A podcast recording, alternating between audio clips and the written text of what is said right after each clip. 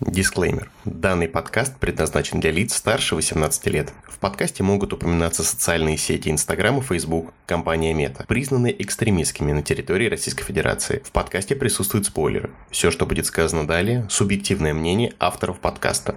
Подкаст создан исключительно в развлекательных целях.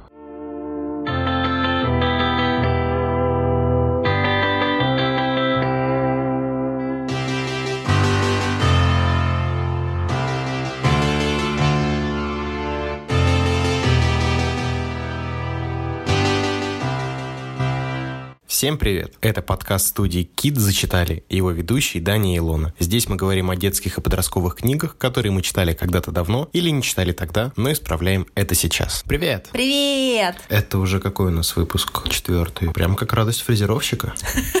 Ура, четвертый Ура. выпуск. А предыдущий наш выпуск был посвящен серии книг э, Филиппа Рива «Смертные машины». И если вы еще не послушали его, то обязательно послушайте, поставьте нам лайк, напишите, что вы думаете по нашему поводу или по поводу книг. Если вы с нами не согласны или согласны, тоже пишите. Короче, дайте нам обратную связь. Да, обязательно. Нам она очень нужна. Очень. Ну что, к работе? Конечно. Итак, сегодня, как и в прошлый раз, мы будем обсуждать книжную серию, которую в детстве читал Даня. Да. Смотри, вот два раза мои книги, два раза твои книги, уже не получится как-то что-то сказать, что там я тебя как-то забиваю, не даю тебе реализоваться. Ну, потом будет пятый выпуск. Ну да. Ну, там будет нейтральная книга, не твое, не мое. Вот видишь, мы умеем приходить к компромиссу, договариваться и вообще. Да, дорогая, конечно, дорогая. Ну так вот, продолжим. А, сегодня мы будем говорить про серию Эрагон или тетралогию «Наследие» Кристофера Паолини. Как всегда, скажем, уважаемые слушатели, что мы обсуждаем здесь книги со спойлерами. Поэтому, если вы боитесь спойлеров, не читали Эрагона, не смотрели экранизацию, очень сильно боитесь спойлеров и не хотите, чтобы мы как-то вам испортили наслаждение этим произведением, тогда сначала а и дать читать или смотреть, а потом возвращайтесь к нам, мы тут обсуждаем и делимся своими наблюдениями и размышлениями. Мыслями, идеями, технологиями. И вообще. И вообще. Не, на самом деле, все равно рекомендуем именно почитать, потому что чуть далее мы скажем, почему экранизация это не то в данной ситуации. Прям совсем не то. Она вам ничего не даст. Ну, типа, ключевые моменты три она вам покажет, и все. Ладно, не будем забегать пока вперед. Давай сначала поговорим о том, что такое Эрагон, кто такой Кристофер Паолини и чем эта серия уникальна. Эрагон — это первая книга из цикла «Наследие»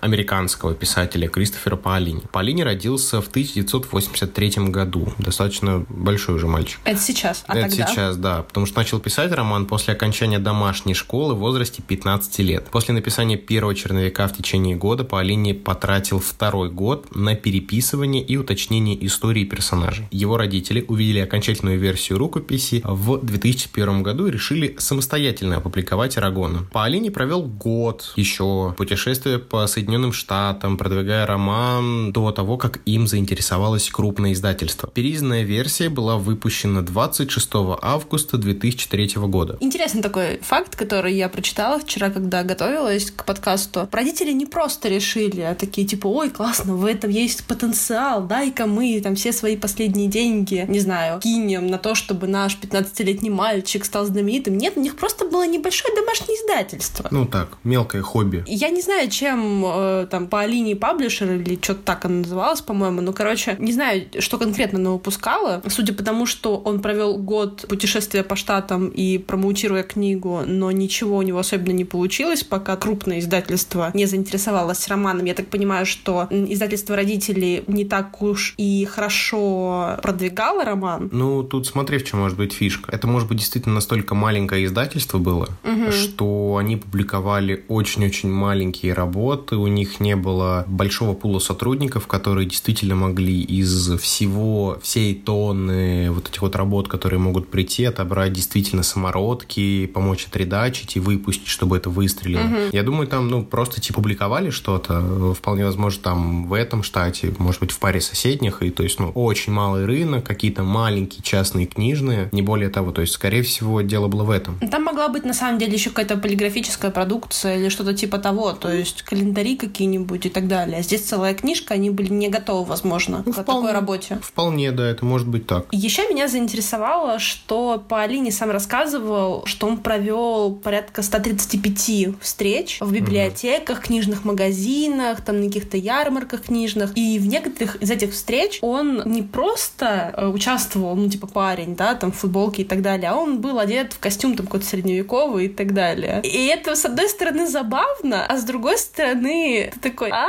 Типа, я просто представляю, если бы я была подростком, хотя нет, если бы я была подростком, может быть, мне это было и интересно, кстати говоря. Ну, наверное, да. Я бы и сейчас мог, наверное, бы расхаживать в костюме рыцаря. Надо тебе костюм рыцаря. Напишите в комментариях, если вам хочется, чтобы Даниил ходил в костюме рыцаря или хотя бы сфоткался. В грозу. В грозу.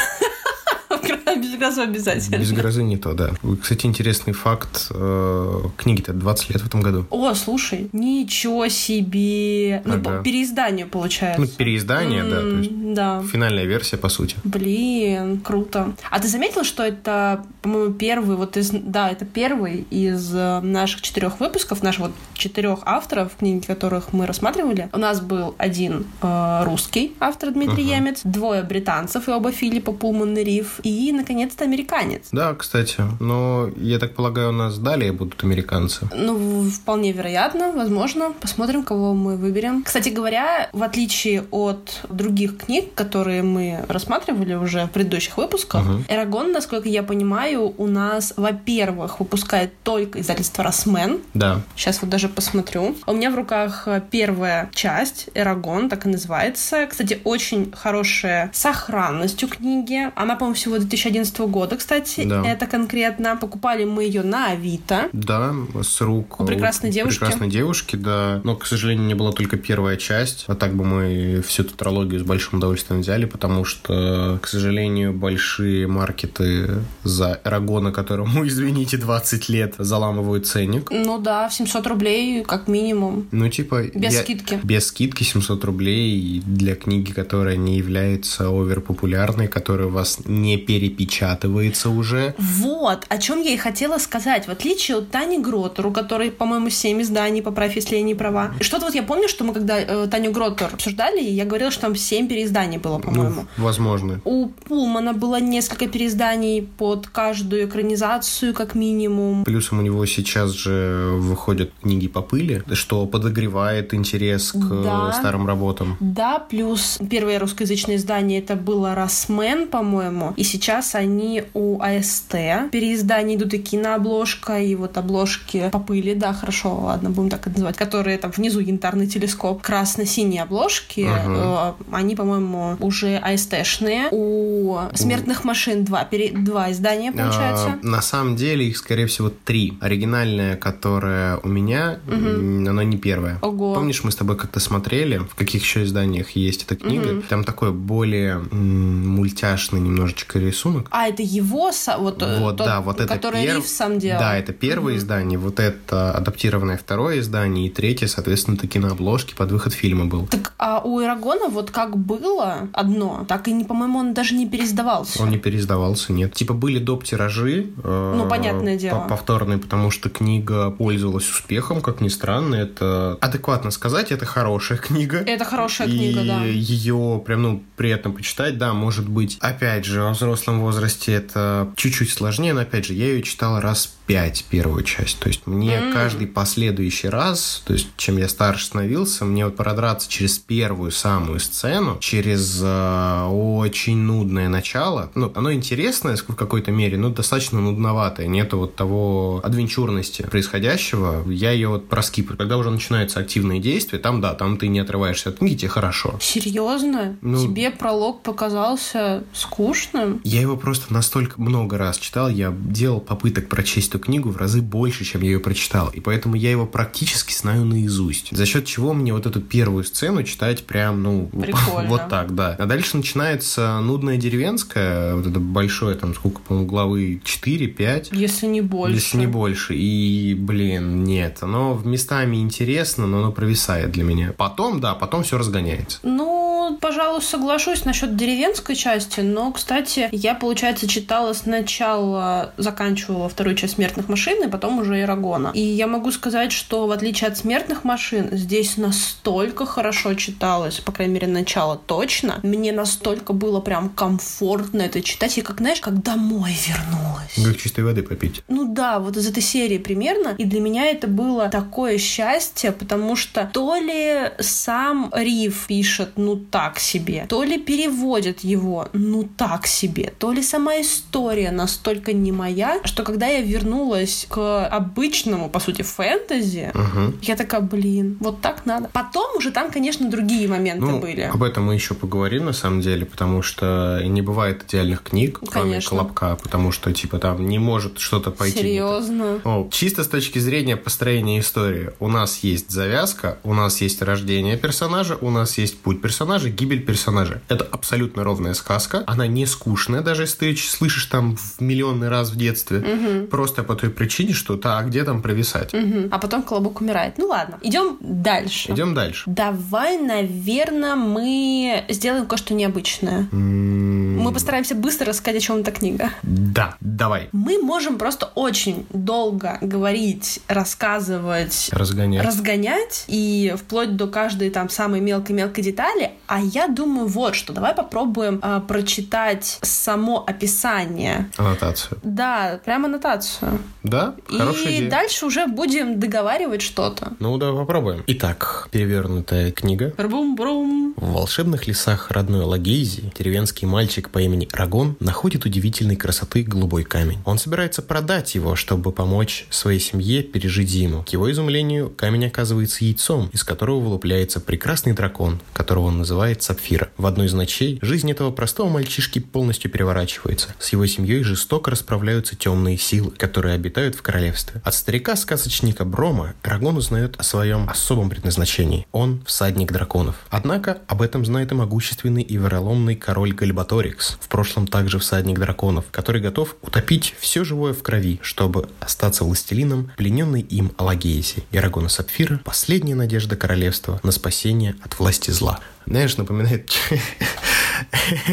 такой флешбэк. Самые галимые описания на DVD-шных дисках э, середины нулевых, когда ты их покупаешь в пиратском магазине. Там иногда бывает даже, что кадры вообще не из этого фильма вставлены. Там тупейшая просто неофициальный, э, неофициальная аннотация, неофициальный синопсис. И ты, когда читаешь, потом смотришь, это вообще две разные картины. Вот чем-то вот так вот напоминает. Слушай, а мне наоборот показалось, почему я сказала, что давай попробуем прочитать, потому что, в отличие от других книг, мне показалось, что вот это небольшое совсем описание, оно настолько емко и хорошо рассказывает о том, что происходило в самой книге, что я такая, блин, а почему бы просто не прочитать его, вместо того, чтобы пытаться самим пересказать, по сути, всю книгу. Не, я полностью согласен, что это прям емкое описание, длинный старт, коротенькая середина, и, в принципе, нам не говорят, какой финал будет. Хотя, в целом, да, это, ну, этого хватает. Это действительно самое точное, емкое описание книги. А если смотреть в подробностях, А если смотреть в подробностях, то, наверное... А что? это род-муви. Ну да, по сути, у тебя там есть большое путешествие из точки А в точку Б. Причем точка Б постоянно меняется. Она то удаляется, то приближается, то вообще на другом конце Лагезии. Она постоянно изменяется. У тебя, вот по сути, если бы они, допустим, шли в столицу из Кровохола, Кровохол — это то селение, в котором жил э, Эрагон. И Бром. Если бы они шли в Урбайен, да, в эту столицу, это было бы одно дело, типа там чисто поход на Гальбаторикса. В соло. В соло, да. И соус-лайк, да, так.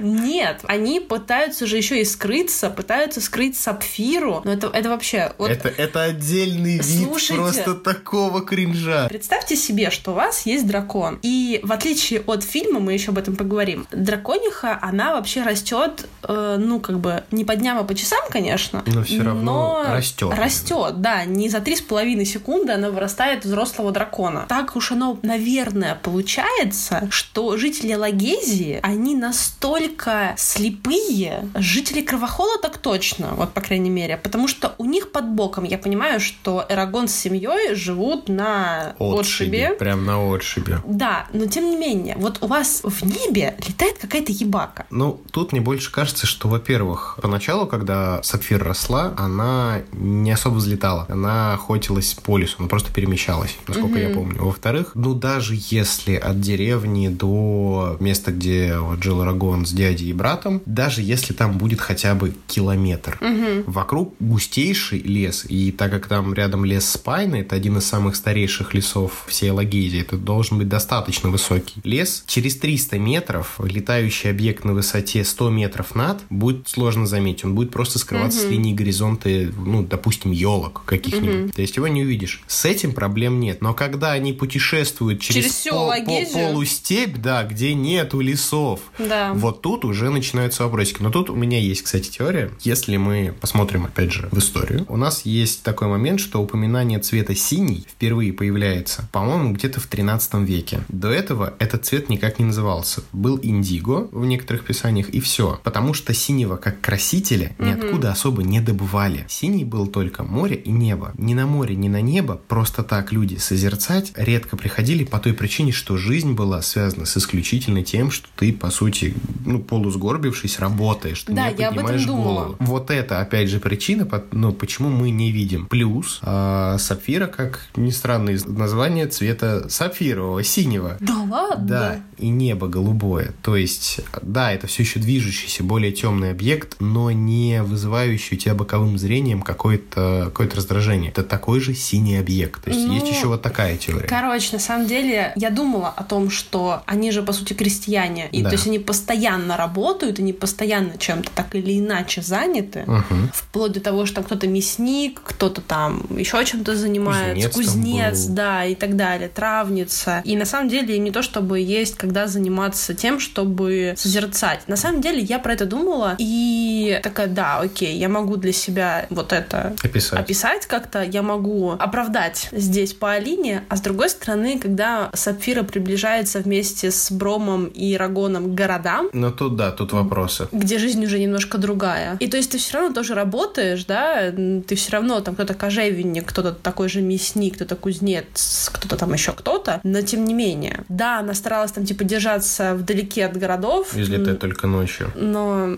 Ну да, это Короче, прям... не знаю, как вообще вот этот секрет Полишинеля они смогли сохранить. Ну как опять же секрет, ты понимаешь, вот тоже типа Галибаторик знает, э, там его слуги знают, ну как бы... Слухи по стране ползут. Слухи по стране ползут. Вардены эти, которые смогли уйти от э, Галибаторикса, Аки, прости господи, Колобок. Что-то у нас по Колобку сегодня пошло. Тоже знают. Ну, в общем, не знаю, короче. Это как бы, опять же, к спорным моментам самой книги можно отнести. С другой стороны, я не то чтобы часто натыкался на книги про драконов, где дракон, во-первых, не является истинным злом. То есть здесь нам показывают интересную позицию, что драконы не зло. Драконы — это ну, такая же раса. Ну, правда, в версии по линии это все-таки, давайте будем честными, порабощенная раса. Я не сказала бы, что она порабощенная, кстати говоря. Ну, драконы, они такие же мудрые, они такие же с подковыркой, они сильные, они магические существа, но они не вылупляются теперь просто так. То есть они обязаны вылупиться со своим всадником рядом, Слушай. и они не могут от всадника взять и улететь. Слушай, смотри, они сами выбирают его. По сути, это, ну, наверное, больше похоже на симбиоз. То есть, когда и одни, и вторые, и третьи не могли жить, по сути. В мире? В мире без заключения соглашения, да, и пришли именно к соглашению. То есть, насколько я помню из того, что говорил Бром Арагону, там была война между драконами и эльфами. Да. И они заключили соглашение. То есть, я бы не считала драконов порабощенной расой. Я бы скорее думала о них как о тех, кто выбрал себе сторону. А теперь давай коснемся тех частей, которые ты не читала. А подожди, давай потом. Ну хорошо, просто давай здесь, потом. здесь прям ясность несет один момент. Ну, я просто Ну, расскажу, потому что ну, дальше давай. будет рассказано. Просто, короче, я прочитала первую часть, а остальные три пока не читала, к сожалению. Я очень хотела прочитать для подкаста все четыре части, но, к сожалению, мне не удалось это. Я в итоге прочитаю все четыре книги. В итоге я таки напишу что-нибудь у себя в своем телеграм-канале «Читать это по духу». Ну, может, полуспешл запишем. Возможно, да, мы запишем какой-то полуспешл, и я расскажу о тех впечатлениях, которые были у меня после прочтения уже всей тетралогии. Но пока вот я читала только первую часть и смотрела фильм, да. Итак, как был заключен мир? Эльфийский мальчик Арагон по тихой грусти пробрался в логово драконов и спиздил яйца. А. Втихую, просто в крысу. Дождался, пока они вылупятся, и починил себе драконов. Вылетел на поле битвы, ну там не на поле битвы, короче, появился, объявил, что вот есть эльф, который живет с драконом, и дракон, который живет с эльфом, mm-hmm. давай тип мириться, мы так тип можем. И все. И после этого драконы сами по себе яйца не откладывали для того, чтобы эти яйца просто вылупились. Короче, их обманули. Ну, по сути, да. Говорю, после вот того, как появится эпоха всадников первых, они будут исключительно первые всадники эльфы, как угу. и во всем большом высокое фэнтези. У нас первая развитая и цивилизованная раса это всегда будут эльфы, так же, как и здесь. То есть это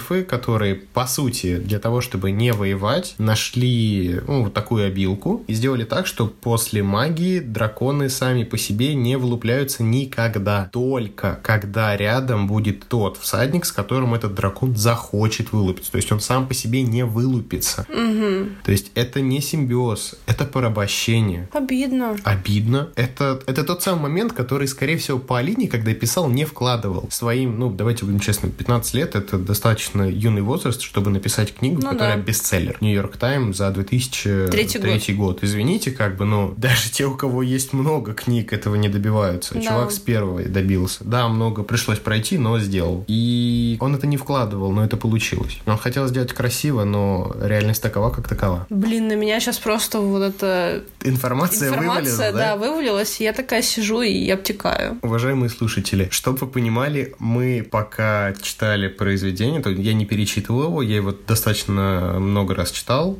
наверное, раза три всю тетралогию полностью. Мы останавливали себя от обсуждений, а я держал себя от спойлеров, чтобы не рассказать их раньше срока Илоне. И вот сегодня день вот сегодня настал. день X, сегодня, да, будет очень много спойлеров для нее. Кошмар. Ну и, соответственно, если вы не читали это произведение, и для вас тоже. Вернемся к нашим баранам. Давай, наверное, мы можем сказать о том, как приняли книгу. Да, это будет классно сейчас сказать, пока мы не ушли в дебри самой книги, в такие же густые, как леса Спайна. А мы можем. А мы можем. Эрагон был третьей самой продаваемой детской книгой в твердом переплете 2003 года и второй самой продаваемой книгой в мягкой обложке 2005 года. Вот что значит, блин, большое издательство поработало. Да. Давайте честно. Книга находилась в списке бестселлеров детских книг Нью-Йорк Таймс в течение 121 недели. Я напоминаю, что в одном году 52-53 недели. Да. И была адаптирована в качестве одноименного художественного фильма, прости господи, который вышел в декабре 2006 года. Кстати говоря, достаточно быстро. Ну, с момента выхода, то есть, да, прошло три года, то есть, скорее всего, о съемках начали думать уже через... В четвертом году, по-моему. Ну, в четвертом году, как и полагается, то да. есть, заключили контракт, начали съемки, постпродакшн и релиз, да, то есть, ну, три года да. стандартный путь нулевых для фильма по книге. А, в целом, Арагон получил смешанные отзывы и подвергся критике за свой производный характер. Обозреватель York Times Books Review раскритиковал Арагона за шаблонное описание, диалоги из второстепенных фильмов и неуклюжую прозу. Тем не менее, она завершила рецензию, отметив, что, несмотря на все свои недостатки, это подлинная работа большого таланта. А журнал школьных библиотек США написал, что в Арагоне иногда волшебные решения слишком удобны для выхода из сложных ситуаций. Ну, кстати, правда. Ну, вообще магия для этого в книгах раньше существовала, чтобы делать решения, которые невозможно, очень простыми. Но здесь, видимо, это слишком они посчитали. А, они, видимо, не играли в ДНД.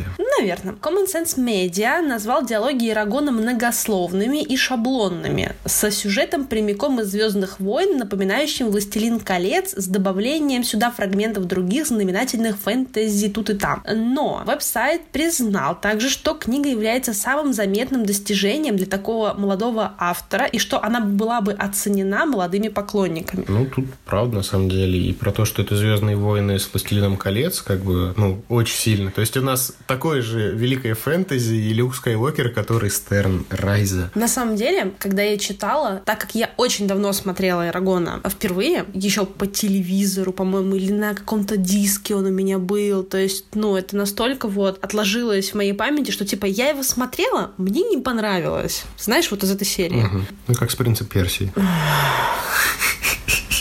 Постскриптум. Не, пока... не показывайте э, студентам-историкам принца Персии. Если они не играли в принца Персии. Если они не понимают, что принц Персии, блин, это игра. Потому что мы с моей тогдашней подружкой, сидя, прости господи, в экскурсионном автобусе и разъезжая по Золотому кольцу, были, мягко говоря, ошарашены. Причем здесь Персия, я помню, у тебя фраза была. Да, у нас была... У нас просто... Мы, мы сидели, короче, смотрели, мы такие, боже, при чем здесь Персия? Потому что мы такие, а?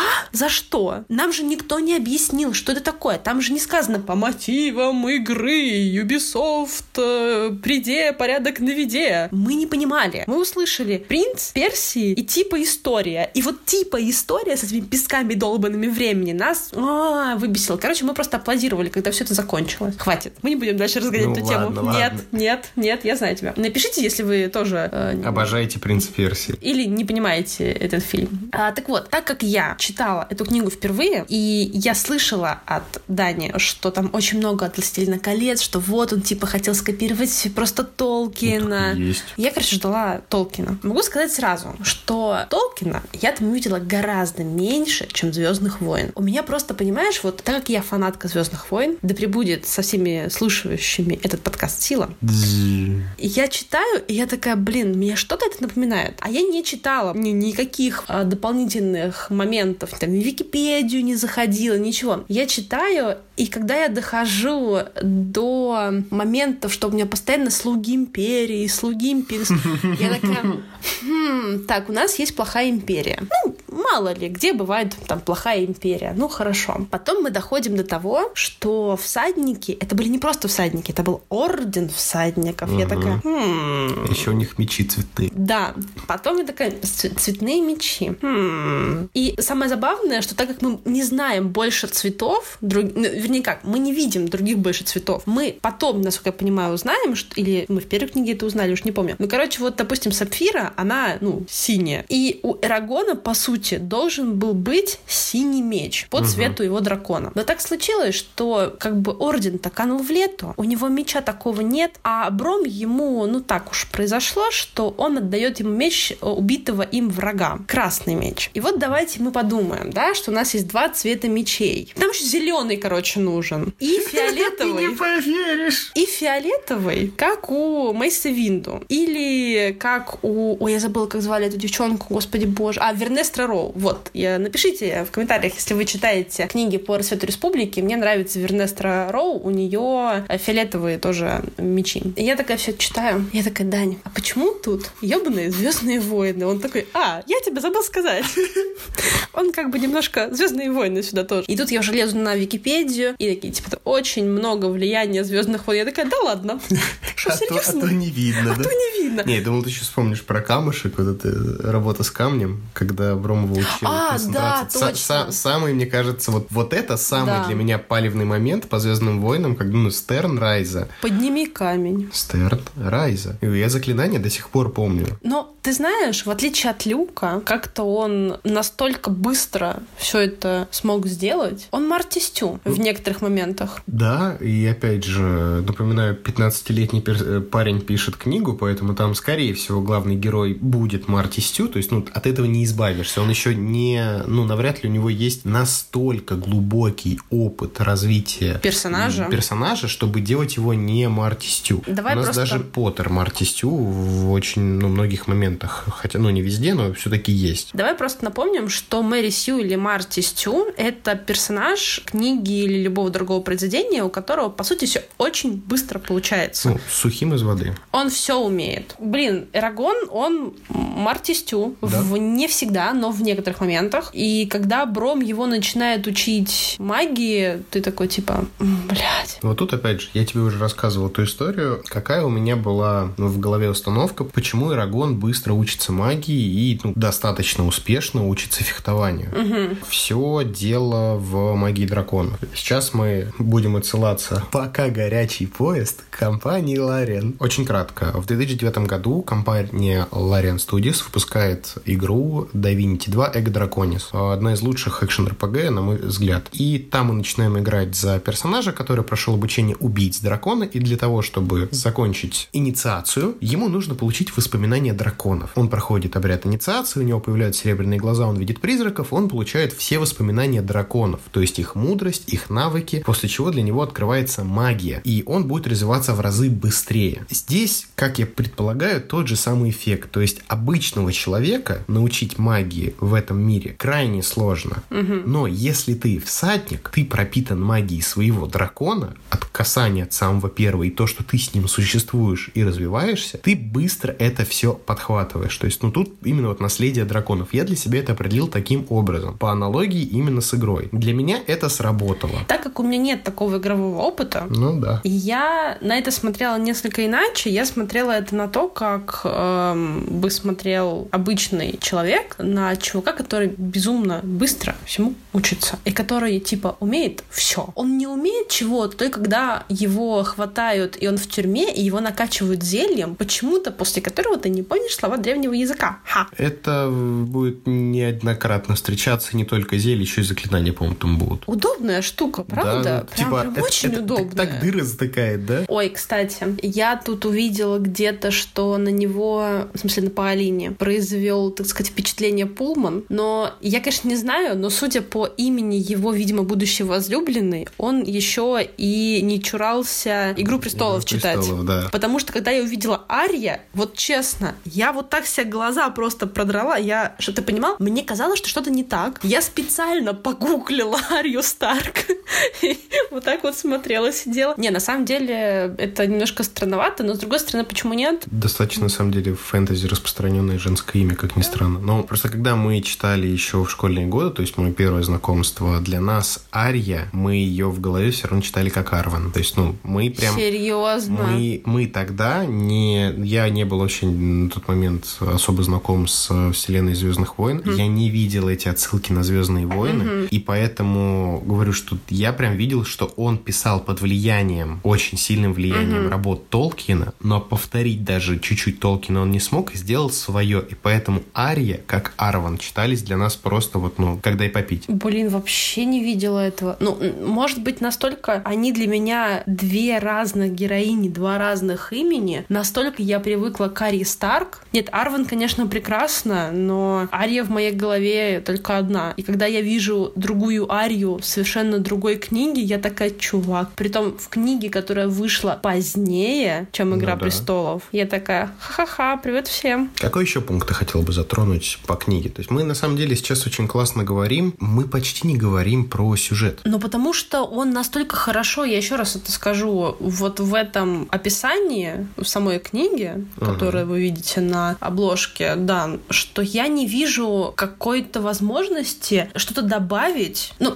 смотри, я вижу эти возможности, но тогда мы уже переходим к плюсам и к минусам, понимаешь? Ну да, по сути, мы, если начнем рассказывать про более подробно, это будут плюсы и минусы. Ну вот, поэтому, окей, давай перейдем к плюсам, например. Опять же, похвалю, что у нас есть дракон, который положительное существо. Как же приятно, когда есть столь могучее животное, которое не представляется как зло, а как вот друг. И я тут читала вчера выдержку из интервью самого Паолини, где как раз он затрагивал эту тему и говорил примерно о том, что ему хотелось в образе Сапфиры сделать идеального друга. У него вышло. И он в какой-то момент понял, что вот он ее пишет, эту героиню, и она начинает жить своей жизнью. Да? И у нее получается это безумно круто, потому что сначала, вот, ну, как бы я читаю, я там с тобой как-то что-то обсуждаю, и ты мне говоришь, типа, блин, она вообще, ну, типа, знает сценарий периодически. Да. Я такая, блин, ну, наверное, поверю. Но мне нравится, что Сапфира, она, вот ты говоришь, что драконы, они, по сути, порабощены. Угу. Окей, но Сапфира не знает другой жизни. Она Да. знает жизнь только с Арагоном, по сути, потому что вылупилась, потому что ее нашел ее всадник будущий. Сапфира абсолютно живой персонаж. Да. Она умеет обижаться, Мгм.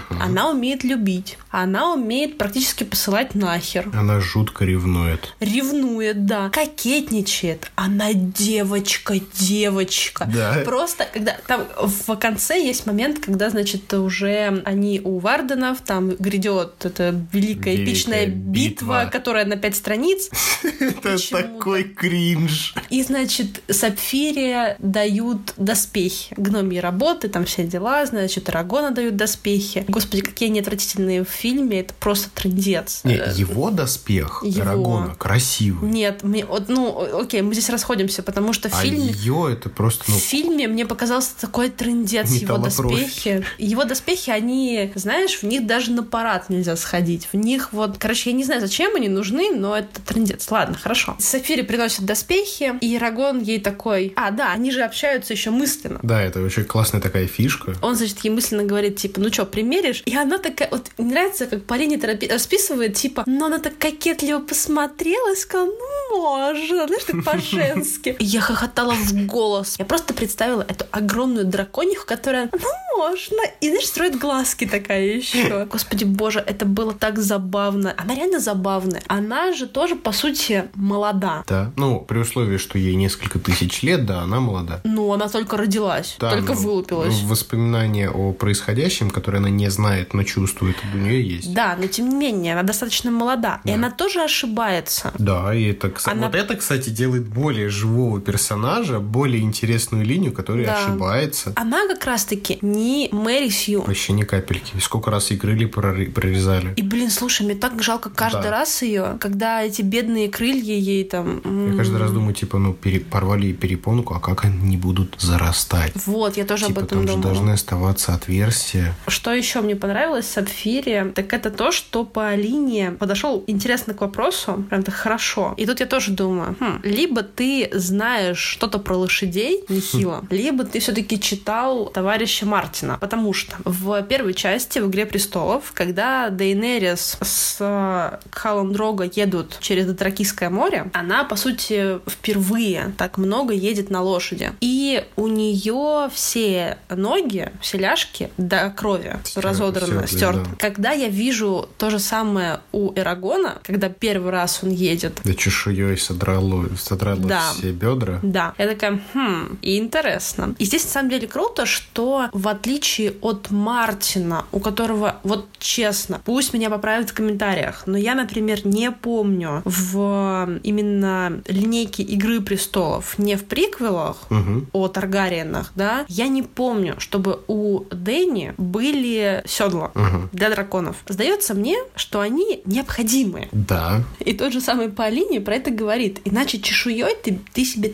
так расхерачишь ляжки, что потом будешь очень долго страдать. Возвращаясь к Дому Дракона, я вспомнила о том, что как раз там-то Таргариены на высоте, Мгм. и там как раз у каждого из драконов есть седло. Мгм. И это очень удобно. Правда, седла там выглядят, ну, понятное дело, гораздо более богато и гораздо более похожими на, знаешь, такую м, на реальное седло, короче. Мгм. Только применительно именно к дракону, а не что-то из кожи какой-то, которую выменили на что-то. защищает от чешуи. Да, да, да. То есть не лоскуты, которые просто порезанные, а это реальные седла для всадников. Ну и, конечно, каждый раз, когда я читала про то, как Арагон учится управляться с драконом, как Арагон учится летать, ну, блин, я вспоминала Дом дракона, я, я так или иначе вспоминала Игру престолов. И я не так много, опять же, книг читала именно с драконами, Мгм. С драконами как с,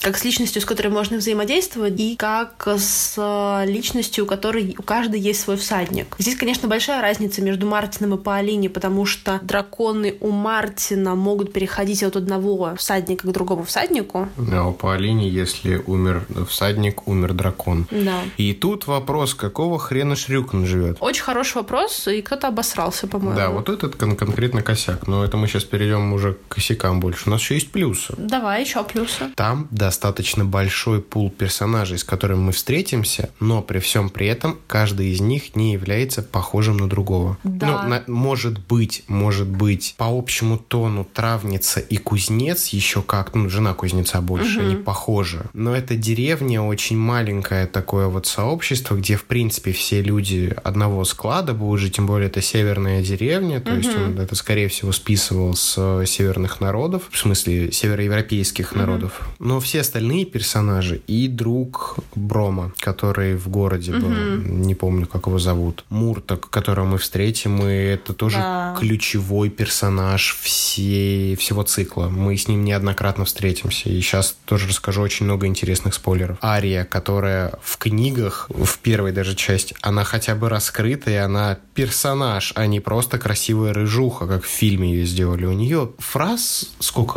Десять? Все. Она, кра- она красивая. она просто рыжая и красивая. Она там ни зачем не нужна. Томно вздыхает. Томно вздыхает, да. Манит э, декольте. Все. Потом у нас есть обалденнейший мой любимый персонаж. Это Салембум. О, Кот Салембум — это ключевой персонаж. кот-оборотень. Кот-оборотень. Причем он, он всегда кот. То есть он кот-оборотень, но он всегда кот. Вопросы к Паолине, что он имел в виду под словом оборотень, но он всегда кот. Это знаешь, короче, мне кажется, это э, Сейлем из э, Сабрины маленькой ведьмы. До того, когда он стал э, циником. Нет, если бы он э, Жил мог... в фэнтези. Ну да, хотя нет, тогда бы он реально был бы циником. Он бы был бы циником. Блин, ну Селем это прекрасный персонаж, Селим и я его очень любила. О, да, это прям вот кот номер one, наверное, в моей жизни. Я, Да. его- я в детстве понимал, что он классный, но я еще не понимал слова сарказм. Но он знал. такой засранец просто. Да, и это классно. Напишите, если вы тоже любили кота Селема из Сабрины маленькой ведьмы. Да. Потом у нас есть, по-моему, с нам встретился уже, да, Дворф, который с Рагоном ходил. Орин? Орик? Орик, Орик, точно. Орик тоже будет ключевым персонажем. Мы с ним еще встретимся. А Джихада убили, да? Или еще Нет, жи... А, он, короче, в начале второй книги его убьют, нахуй. Можете не А переживать. что за слив персонажа? слив персонажа, чтобы вывести его дочь. А вот его дочь будет ключевым персонажем.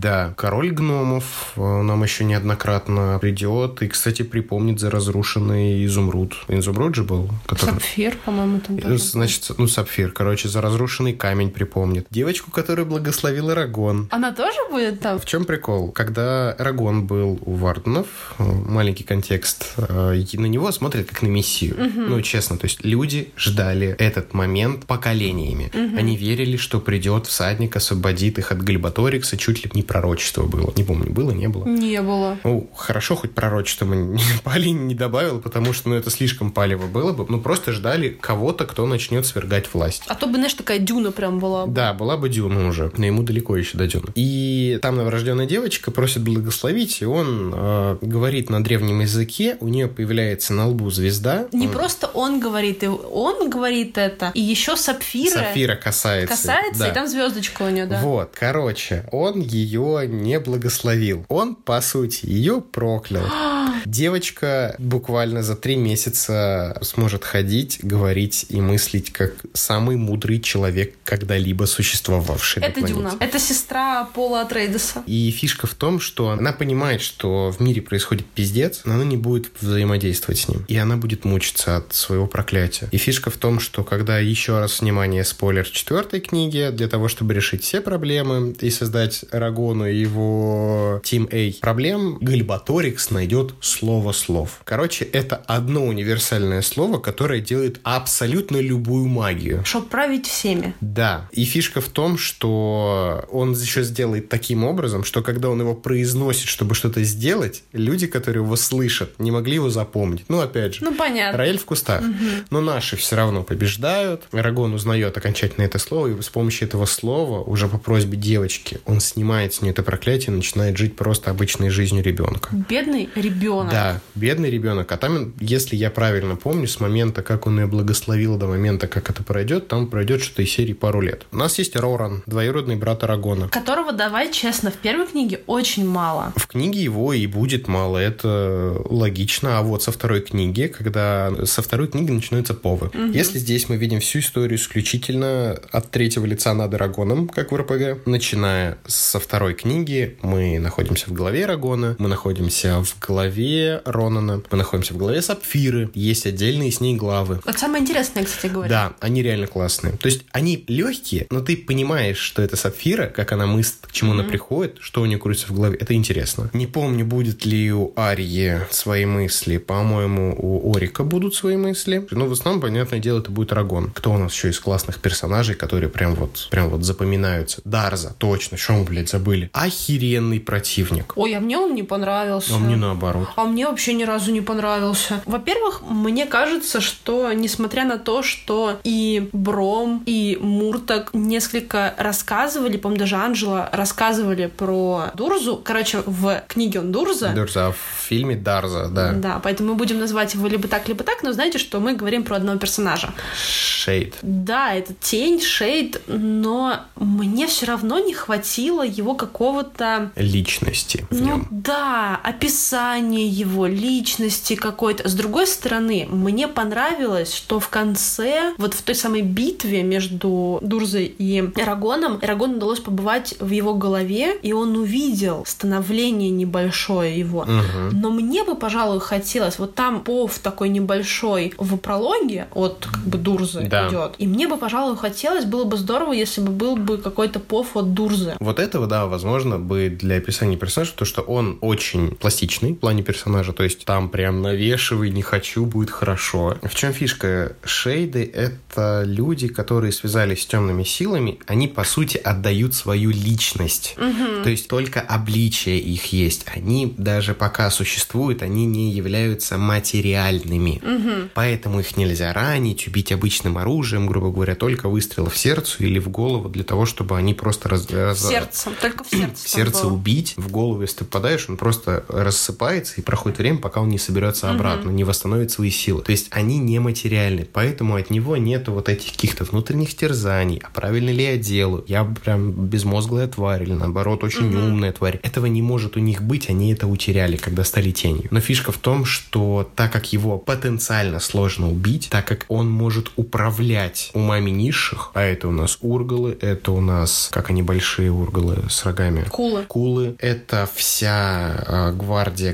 Глебаторикса, причем элитная и обычная пехота. Он на них может э, влиять прям сильно. Но понимаешь, этого не показывают в книге. Это показано только в фильме. Да, к сожалению. По сути. И из-за этого мне не хватило Нет. его. Вот смотри, если у нас Сапфира это живой по-настоящему персонаж, то Дурза для меня картонный. Ну, в некотором плане. Пока что для меня, как для человека, который прочитал только первую часть, для меня на самом деле и Гальбаторикс картонный. Но... Он вообще просто на фоне где-то там есть. Ну, вот, но только потому, что это знаешь, как, как про императора. Все говорят, что да. типа, вот есть император, он там такой плохой дядька, он там может то-то, то-то, то-то. То есть идет нагнетание вот этого вот страха, нагнетание вот этой всей жути, всей этой ситуации, и ты такой ждешь чего-то. Но я просто боюсь, что когда я встречусь с Глебаториксом, я разочаруюсь. Да, полностью. Нам будут только говорить о Галибаториксе, и ну, мы его видим, по-моему, только в последнем сражении. Не, по-моему, будет еще одно сражение, где Ирагон проиграет, ну, если я правильно помню. По-моему, нет за него повов. У нас нет прям вот, чтобы мы видели конкретно его деяний. Мы это все знаем по рассказам и легендам, которые произошли так давно, что ныне живущих э, существ, которые это видели, это только эльфы. А эльфы не особо делятся. Это эльфы. Ну, эльфы везде эльфы. И это, не знаю, гномы, но им похуй. М, адекватно объективно. Они не хотят вступать в войну, потому что а в чем наша выгода? Мы живем в э, шахте, нам нормально. Тут дворфы прям вот, ну, ортодоксальные до невозможности. Зато у нас классный бром. Бром, да, и в отличие от тех же самых Звездных войн, про которых ты когда читаешь новелизацию или смотришь Новую Надежду, ты такой типа, серьезно, чувак? Ты горюешь больше по умершему типа наставнику, который научил тебя включать, включать световой, световой меч. меч и не в себя его желательно. Да. И что, на, надел тебе шлем, и ты, типа, там, чуть-чуть пофехтовал с дроидом, и все. Больше ты по нему тоскуешь, чем по твоим приемным родителям. С которыми ты прожил всю свою жизнь. Да, и это, это что? Это прям ломает, да. Это ломает все. Здесь, смотря на то, как сначала Ирагон тоскует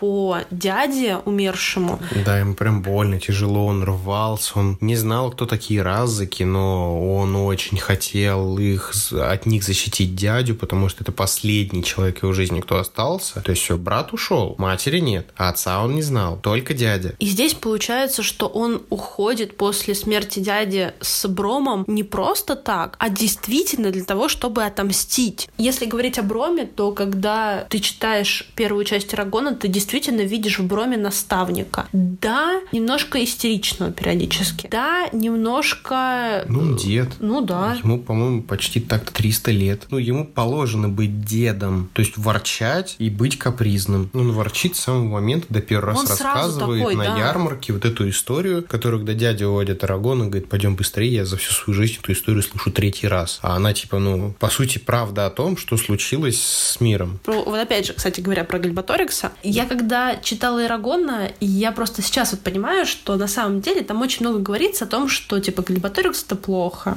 Угу. Гальбаторикс хреновый. А вот, вот, вот при всадниках-то было хорошо, знаешь. Мне кажется, именно таким голосом говорил э, Да. Бром. А на самом деле люди просто живут. Вот если в фильме показано, что в том же самом далеком Карвахоле, в далекой захолустной деревеньке ходят эти военные. Ну, они рекрутов нанимали, да. Да, ну как нанимали? Нанимали. Забирали. Забирали, давай честно. А, скорее всего, ты не вернешься туда. Живым, по крайней мере. Ну, никаким Ты уже не никаким вернешься. не вернешься уже. Да, соответственно, тут ты видишь ужас людей, которые пытаются хоть как-то выжить, А тут еще это. а тут еще это, да. То на самом деле в книге вот этого нагнетания ужаса нет. Нет. Причем он есть, когда ты разговариваешь с Бромом, он есть, когда ты разговариваешь там с Муртагом, с, С Варданами, он есть, когда ты бежишь вместе с Арагоном и Бромом за раззаками, спасаешься от урголов, да, вот, вот эти вот моменты. Но когда ты приходишь В социальные сцены, назовем их так, в города и в деревни. Да. Это города и деревни. там жизнь обычно идет. И вот тут мы приходим к самому классному моменту. А реально ли Гальбаторикс плохой? То есть вот опять же, то зерно, которое потом, по-моему, если я правильно помню, по линии разовьется в их книгах, а реально ли Гальбаторикс плохой? А может быть, это мы все придумали? Может быть, ну, ну убил он всадников, да, но по всей видимости, если всадники не смогли справиться с другими всадниками, то орден, скорее всего, плохо жил уже. А Бром это просто уже большой сумасшедший. И так далее и тому подобное. То есть классический раскол ордена, разные мнения, упившиеся властью, никем не контролируемые. То есть вот это вот все. И фишка в том, что этот вопрос останется висеть. То есть да, Гальпаторикса убьют. Это, ну, это должно было Ну, это случиться. читается, это да, читается, да, да, то есть он должен был умереть. Рагон станет спасителем Алагизии. Только э, вот вам финальный твист. Вместо того, чтобы э, действительно начать что-то изменять, восстанавливать орден, он такой, я съебусь, и нахуй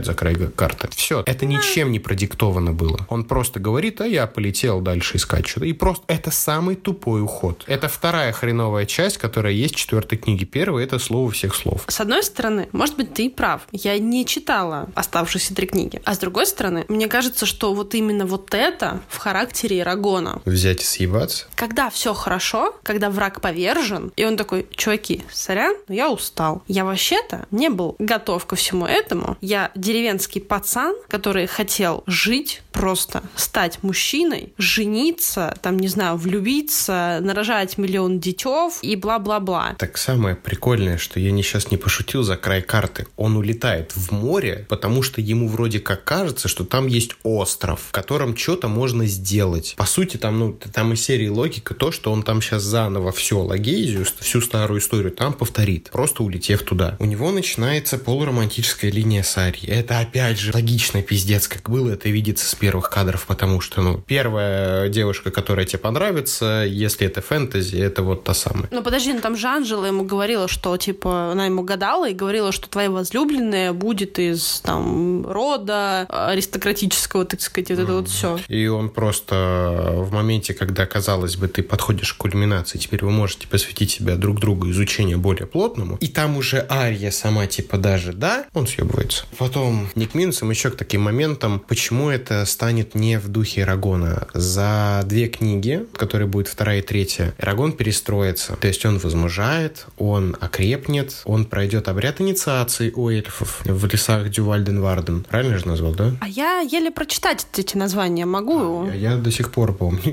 Я говорю, ну, типа, вот настолько я любил эту вселенную. Это была моя любимая вселенная из фэнтези, потому что Толкин был для меня недоступен, потому что я его не оселял. Не потому что я не мог его найти. Пиратские версии, йо-хо. Он станет полуэльфом. Обряд вот этой инициации, принятия эльфийской магии, она меняет его тело, у него за, слегка застряются уши, он начинает чувствовать жизнь вокруг. Он может быть без еды, но он, по сути, обращается к некромантии, то есть он может восстановить силы, высосав жизненную силу из того, что есть рядом. То есть трава посохнет, там, ящерки умрут, он перестанет есть мясо, он не сможет больше убивать просто так. Он поменяется, он станет воином, он будет за собой вместе с Сапфирой вести Варденов в бой, отвоевывать форты, кровавые месиво устраивать. Он станет воином. Вот этот поступок после его становления как Эрагона Спасителя, Эрагона Третьего, не вписывается. Вот сейчас, после первой книги, да, это его поступок, но после второй и третьей это не его поступок. А теперь к самым большим спойлерам. Муртак в начале второй книги предает Арагона и уходит. У него появится к концу книги свой дракон красный, который ему достанется от Глебаторикса, он ему отдает яйцо, яйцо вылупляется. Дракона зовут Торн. В лесах Девальден Варден у эльфов живет последний дракон у одного эльфа. Это большой золотой дракон, который будет учить и Сапфиру, и Эрагона. Всадника, э, соответственно, убьют. Э, дракон тоже умрет, но перед этим успеет изрыгнуть из себя маленький камень, где будет остаток его души, где будет тоже магия, и Эрагон будет с ним общаться через этот камень. Да, это вот тебе к спойлерам. Меч у Эрагона отнимет Муртак, потому что это его меч. Он сын Морзана. А э, Зарак — это меч Морзана. И как раз-таки угадайте, какого цвета у Муртака будет дракон красный, да, меч красный, все совпадает. А как найти Эрагоном свой меч? По сути, меч Брома ему нужен, потому что у Брома тоже был синий дракон. И тоже Сапфира, как ни странно. А меч был проебан далеко и надолго. Он захочет, чтобы меч сделали так же, как и всем другим всадникам. Его должны были выковать. Куется он из метеоритной стали, которая упала давным-давно в Алагейзе. Это очень мифический такой материал, который хрен кто сможет обработать. Есть только один кузнец, точнее, э, кузнецница, женщина-кузнец, эльф, которая зареклась, что больше никогда она не будет ковать такое смертоубийственное оружие для всадников из этого материала. Она будет лучше делать какие-нибудь маленькие поделки из металла, но поклялась истинным словом магии, что больше никогда не притронется. Эрагон ее все-таки уговорит, они войдут в симбиоз, она будет управлять его телом через силу мыслей, Эрагон сам будет ковать себе меч, последний кусок метеоритной стали. Они найдут под корнями великого древа, которое находится в лесу. Древо чуть не убьет Сапфиру вместе с Арагоном. И когда он получит свой меч под свою руку, лучше, чем Зарок сидящий, чуть более узкое лезвие, но подлиннее и по балансу под него, он его назовет первым заклинанием, которому он научился. Брисингер. Да, и в третьей части он узнает, что Бром его отец. Вернемся к Муртагу. Вот тебе маленький список того, что ты пропустила. Не пропустила, а еще не начала. Извините меня читать. Э, Это разные вещи. Еще раз. Вернемся к Муртагу. Мы сейчас, понимаешь, говорим, боже, какой классный персонаж Муртаг. Вообще замечательный. И ты на меня сейчас вываливаешь, что он предатель. Он все это время был предателем? Нет. То есть у него есть мотивация? Нет, он будет подчинен силой Гальбаториксу. А, да ладно. Оправдывает все, да? Ну да. Ну, Ну, типа, блин. Он будет сражаться с Арагоном. Он, по-моему, ранит Арагона. Мое А сердечко. Они будут сражаться, но он его не убьет просто по той причине, что он говорит, ты нужен Глебаториксу живым. Подумай об этом. То есть, что Торн, его дракон, что Муртак находится в затуманенном состоянии. Он был вот в подчинении. Ну тогда ладно еще. Но вообще, на самом деле, вот про слова «ты нужен Гальбаториксу», я как раз думаю, что по Алине не дожал здесь, а фильмоделы вообще это выкинули. Просрали. Просрали абсолютно, потому что, по сути, это последний, кроме самого Гальбаторикса, да, вот еще один. И еще двух яиц, которые у него лежат. Ну, еще двух яиц, как бы, да, они могут вообще не вылупиться никогда, извините ну, меня. Да. А здесь, как бы, ну, это плюс один новый. И Бром периодически говорил, что вообще-то он может тебя как бы к себе попытаться переманить. Да. Мне очень сильно, по крайней мере, в первой части не хватило того, чтобы тот же самый Дурза его пытался как-то переманить на сторону Гальбаторикса. Да. То есть у Дурзы, по всей видимости, было только одно задание. Убить. Убить его. Почему? Это в принципе, понимаешь, это никак не, не укладывается в мою голову. С другой стороны,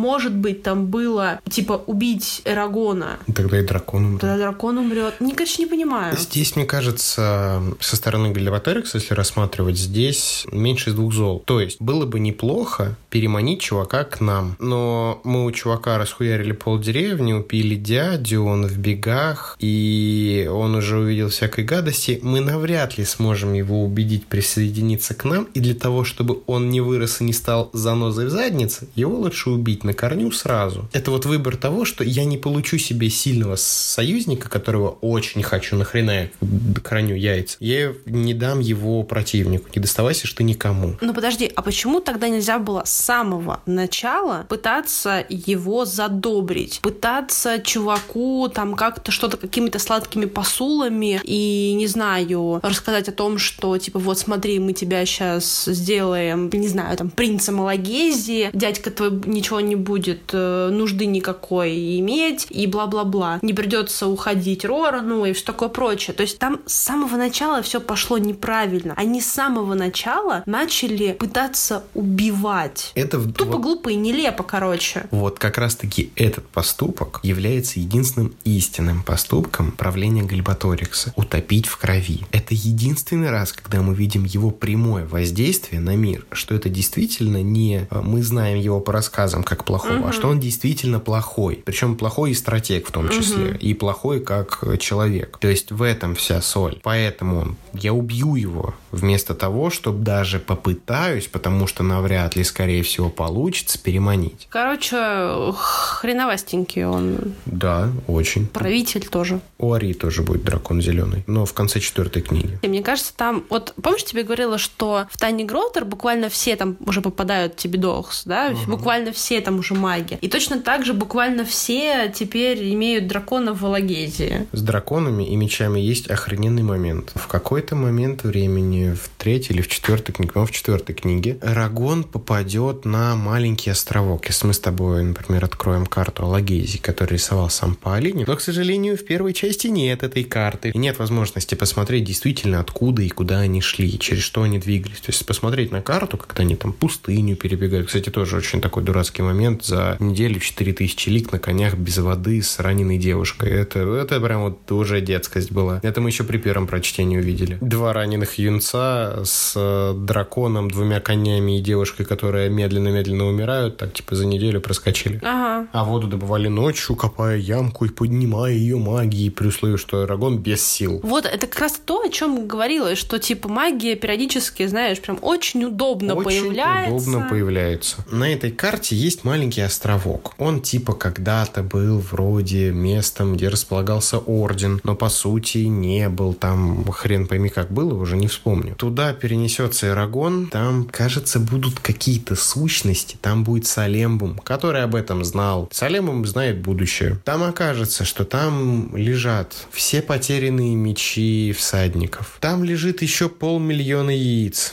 Да, спрятанных магией от Гальбаторикса. Да, что драконы не вымрут, все будет нормально. Стоп, подожди, стоп, подожди, стоп. Они не вымрут, но они не родятся. Да, но на этот остров попал Арагон, и теперь он знает, где они хранятся, и передаст информацию Арии. А дальше пошло-поехало. Главное, чтобы Гальбаторикс не получил. А. да, очень тупо, очень тупо. А, но это вот такой вот рояль в рояле, я бы даже сказал. Даже не рояль в кустах. К этому ничего не вело, но к этому привело. А зачем? Типа, если там все потерянные мечи, нафига делать тебе свой? Потому что свой он сделает сначала, не зная об этом, а потом найдет эти мечи. Не, ну у него, кстати, фишка в том, что его меч, когда он производит произносит заклинание Брисингер, он же называет не только древнее э, имя огня. огня, он называет истинное имя меча, и меч начинает гореть. Вот это, бля, аж мурашки пошли. Светозарный, слушай, блин, ну серьезно, ну начитался по-любому он. Я, окей, опять же, поправьте меня, а, но, по-моему, чувак реально начитался а, Мартина. Ну, нет, я уверена, что Мартин тоже это брал из э, Откуда других архетипичных каких-то историй и так далее. Но это же прям меч светозарный. Ну, меч-кладенец. Меч-кладенец. Горячий меч. Да, это, это во многих культурах было. Ну, это неудивительно, что он это сделает. Самое главное, по-моему, если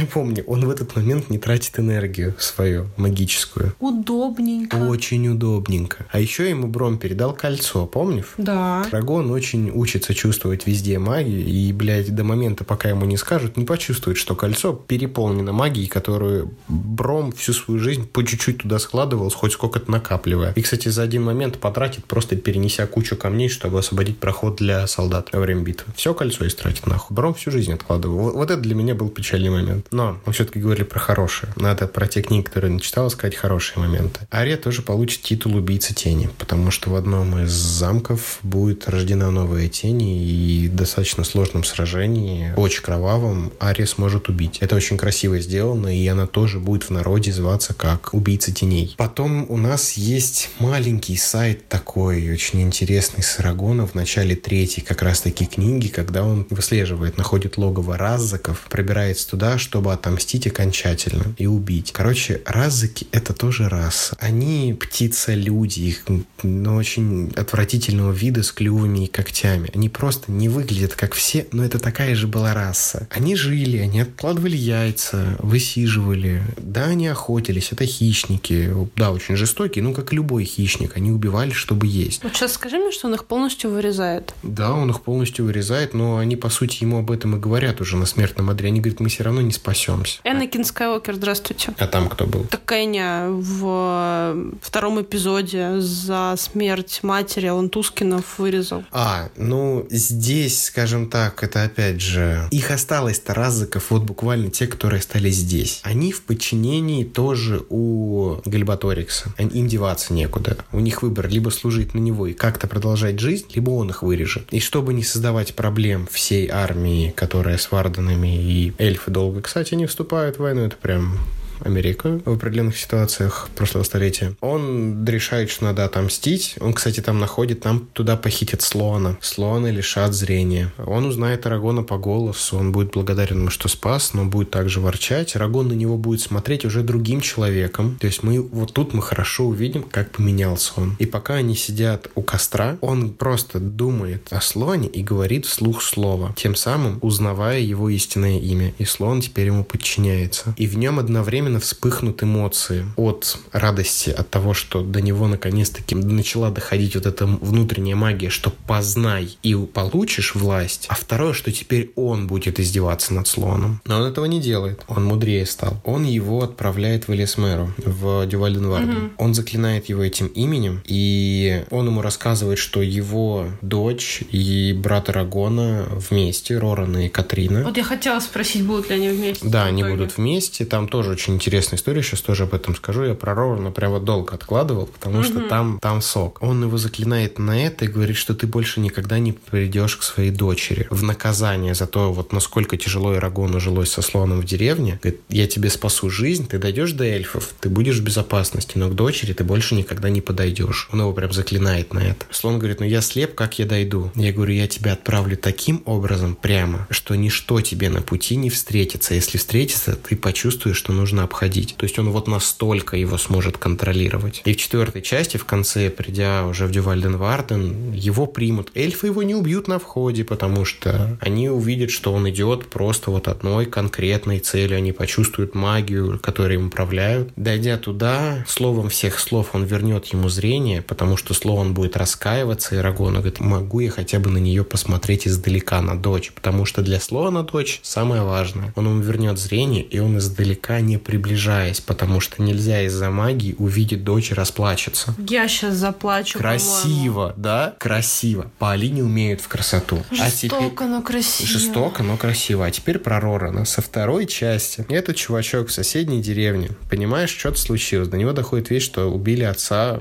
брат исчез. Он возвращается, он в шоке. Что происходит? Деревня разворошена. Начинают собираться войска. Надо что делать? Нужно спасать родную деревню. Роран поднимает всю деревню, собираем все припасы и валим нахуй. Правильно делает. Через леса. Потом какое-то количество глав нам не рассказывают про Рорана ничего. Потом возвращаемся, что они идут по лесам. Старики в дороге умерли. Часть скота пришлось зарезать, чтобы съесть. То есть, ну, по Алине прям делает моисейскую легенду. Они дойдут до какого-то там момента, я уже не помню, не то ли сами вступят куда-то, то ли, ну, либо сами станут войском маленьким, то ли куда-то войдут, и будет классное сражение. У Рорана будет прозвище Роран Молотобоец, потому что работал он в кузне и знает, не знает лучше инструмента, чем молот. Роран положит свыше 60 солдат Гальбаторикса в соло молотом. Там такая эпичная сцена его драки. Но за то, что он пойдет туда воевать, ослушавшись приказа, короче, там маленькая деревушка вроде была захвачена, начальство говорит, что мы туда не идем, потому что это самоубийство, мы потеряем больше, чем спасем жизни там, которые просто будут дармоедами. Роран бросает все и бежит туда. И бежит он раньше всех остальных, и начинает сражение. И он просто разваливает нахрен всех на всей вот этой ярости. Охрененное сражение написано. Ты прям видишь, как это в легенды вписывается. И что ему за это будет? 80 ударов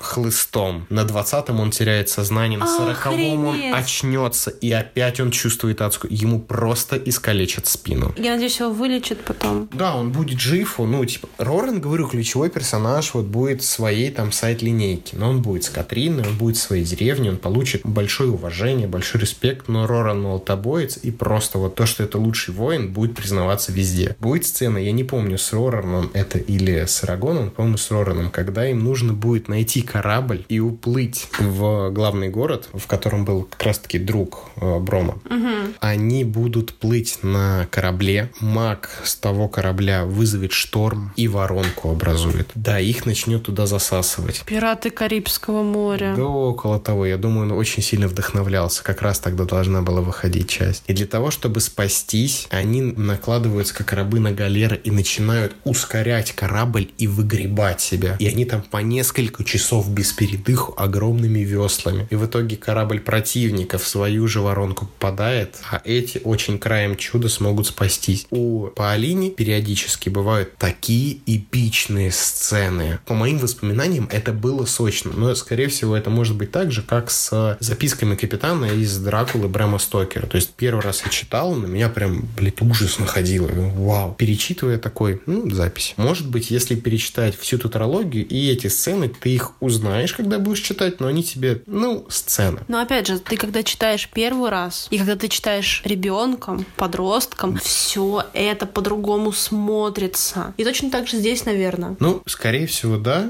Ну, мы читали именно подростками, я и мой одноклассник дорогой. Я его прям подсадил, и мы почти в параллель читали. Ты расскажи, кстати говоря, вообще мы немножко обошли эту тему страной, как ты познакомился с книгой? О, как ни странно, мое первое знакомство с этим произведением произошло в момент выхода фильма. Но не потому, что я посмотрел фильм. Так. Я, как сейчас помню, была очень большая промкомпания. Реально, во всех магазинах стояли полубаннеры вот эти вот из картона, которые промоутировали фильм, раскраски были. И пошли повторно в продажу книги. Как раз таки это был уже, по-моему, третий тираж. О Брагоне говорили все новостные источники, которые мы тогда смотрели. И я, когда увидел книгу, это это я вот как сейчас помню, тот самый глупый момент детства, когда ты еще не знаешь особенностей жизни, что ты думаешь, о, прикольно, они книгу по фильму написали. Да, есть такое. Вот. Потом, на что мне матушка ответила, говорит, нет, сначала была книга, потом был фильм снят. Она не знала ни Рагона, ни фильм, то есть она просто понимала, что иначе не делается. Но один раз я ее подловил со сталкером, когда я говорю, о, книжки по сталкеру, по игре, они говорят, нет, сначала была книга, потом была игра, я говорю, нет, мам, в этой ситуации это не так работает работает. Пикник на обочине здесь не стоит. Это по сталкеру, по игре. Тут я точно знаю. Мы тогда задались спором. По-моему, это был... Нет, это был... Были более ранние классы мои. Мы начали обсуждать с ребятами, типа, вообще нахрена читать книги. И тут я уже включил мамину точку зрения, которая во мне была. Ну вот, там больше расскажут, там более интересно. Я тогда не читал вообще. Мне не нравилось читать. Я очень маленьким был. Это более раскрытая история. Там вот можно больше почему. Он говорит, да ну, это нахрен нудно и неинтересно. И долго. Бу. То есть, бу. То есть, вот такие вот были ответы. Я тогда увидел эту книжку, да, все, она есть, все отлично. Потом мне досталось, когда у меня появился комп, через полгода мне отец прислал посылку, и в ней э, был диск с тремя играми. Опять же, тот самый момент, когда это что-то очень поворотное в моей жизни. Игр в моей жизни было много, но поворотных лишь несколько. И вот там было три поворотных игры. Первая — это второй Neverwinter, который я всеми фигурами души обожаю. Это ДНД, в которой я играл, не зная, что я играю в ДНД. И прошел ее раза с пятого, но уже очень-очень поздно, когда эта игра далеко не котировалась. Вторая — это Герой уничтоженных империй, которая подарила мне прекрасную трилогию книг Ильи Новака «Некромантия», где первые две книги шедевральные, а третья, по которой сделана игра, это прям как будто сценарий игры. И третья, собственно говоря, это игра... Э, игра... Как же назвать это слово? Не геймификация, а... Игра к фильму? Игра к фильму, да. Я хотел одним словом найти mm-hmm. какое-нибудь. Игрофикация, знаешь, какое-нибудь. По Эрагону. Но была проблема. Диск был с игроманией, то есть это достаточно знаменитый журнал, но это был паленый диск игромании. Игромания такой диск никогда не выпускала. Если вы погуглите, его хрен найдешь. Так там еще заявлялось, что будет первая и вторая часть Neverwinter, а была только первая. Но было классное пиратское дополнение Dark Waters, которое я до сих пор не могу найти. Это был порт с плойки. И если мы посмотрим рецензии на игру, которая вышла по фильму, точнее, к фильму, как, по сути, product placement, она убогая. То есть она хорошо копирует фильм, она добавляет механики, сражения, там всякие э, моменты, но ты начинаешь с обучения Эрагона в лесу, у него уже есть маленький меч, и там типа нажмите, должен быть символ с геймпада Соньки, а там пустой квадратик, чтобы сделать обычную атаку. Ты по логике нажимаешь на удар, потому что у тебя пальцы уже знают, где удар. А там еще фишка в том, что это было перенесено не на мышку, а ты управляешь вазд для управления mm-hmm. персонажем, а чуть-чуть подальше, как будто крестовина с э, этого, с джойстика mm-hmm. плойки. То есть тебе нужно было найти какие... Они же не отображаются там mm-hmm. в настройках, ты не можешь поменять это все. Я нахожу, что тут прыжок, здесь удар, здесь смена стойки, здесь большой удар. Потом нажмите, опять пустая клетка, чтобы сделать сильный удар. Потом три подряд. Нажмите комбинацию, чтобы сделать такой-то удар. И ты, какую, блядь, комбинацию надо сделать? Ну, так или иначе, разобрался. На третьем уровне я не увидел, что нужно запрыгнуть наверх, потому что ублюдская камера. Опять же, это все очень далеко относится. Это второй момент, когда я узнал об Арагоне. Но мне стало уже интересней. И вот тут как раз-таки спустя, наверное, пару лет, когда мне начинает хотеться именно читать, я вспоминаю все эти опыты. Как раз-таки я тогда смог пройти Арагона, я его еще раз нашел, этот диск установил и прошел с большим удовольствием. Посмотрел фильм, он мне очень понравился, потому что это, ну, для меня это было приключенческое кино, я тогда не задумывался о кинематографе так, как думаю о нем сейчас. Угу. И о, книга, как раз нужно читать. Появился планшет. Я качаю Арагона. Это был Cool Reader, как сейчас помню. Я меняю форму страниц, подсветку с песчаной бумажной на сапфирово-бумажную. Я прям под, я подстроил ридер под цвет сапфира. И я ухожу с головой. Я продаю эту идею своему другу. Вася, если ты нас слушаешь, тебе привет. Его начинает тоже интересовать, и мы практически в параллель читаем. Когда мы доходим до моментов, мы вот так было просто, когда мы обсуждали, мы просто с пеной у рта делились событиями. И это было и остается ярким и очень неомрачаемым воспоминанием из детства, потому что, чтобы дойти до получения эмоций о книге, я прошел вот такую вот цепочку событий. И каждый этот момент, который описываю, он хорошо отпечатался в голове. Они не являются какими-то важными для меня в плане становления личности, но это тот кусочек памяти, который навряд ли у меня меня когда-либо сотрется. Это будет в моих воспоминаниях. Вот это вот все подвело меня к тому, чтобы я смог прочитать ту книгу. Вот так я с ней познакомился. Как круто. Наверное, это самое крутое вот э, из...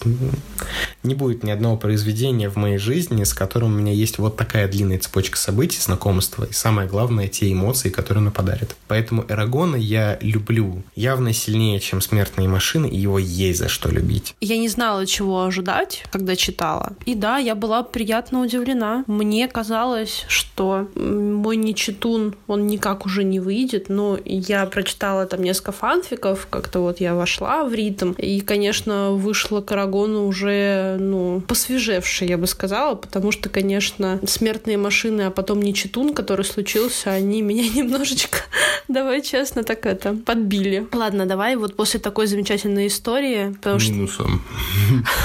Да, к минусам. Я говорю, что я прочитала первую часть Арагона, и, честно говоря, она мне показалась несколько затянутой. Тут, правда, она длинная. Очень много моментов можно было опустить, потому что, кроме как у нас есть вот эта декорация, и все, она ничего не дает. Не, ну смотри, для того, чтобы нам прочувствовать смерть Брома, нам нужно вот это род-муви. Мы едем, мы воспитываем нового всадника, и вот это вот все. С другой стороны, окей, но меня, например, жутко взбесило, опять же, во время этого роуд-муви и с Мурдогом такая же была история. Вот это больше меня бесило, потому что я уже загибался это роуд-муви смотреть. Почему мы просто не можем взять и отправиться? Ты же знаешь, куда примерно идти. Потому что... Так вот, меня бесило даже не само роуд-муви, а когда во время этого чудо-путешествия то Бром, то Муртак, у нас, видимо, по линии не знает другой фишки, он как будто, знаешь, такой, по одному сценарию идет. Сначала чувак ему все рассказывает, типа того, а потом выясняется, о боже, нет, оказывается,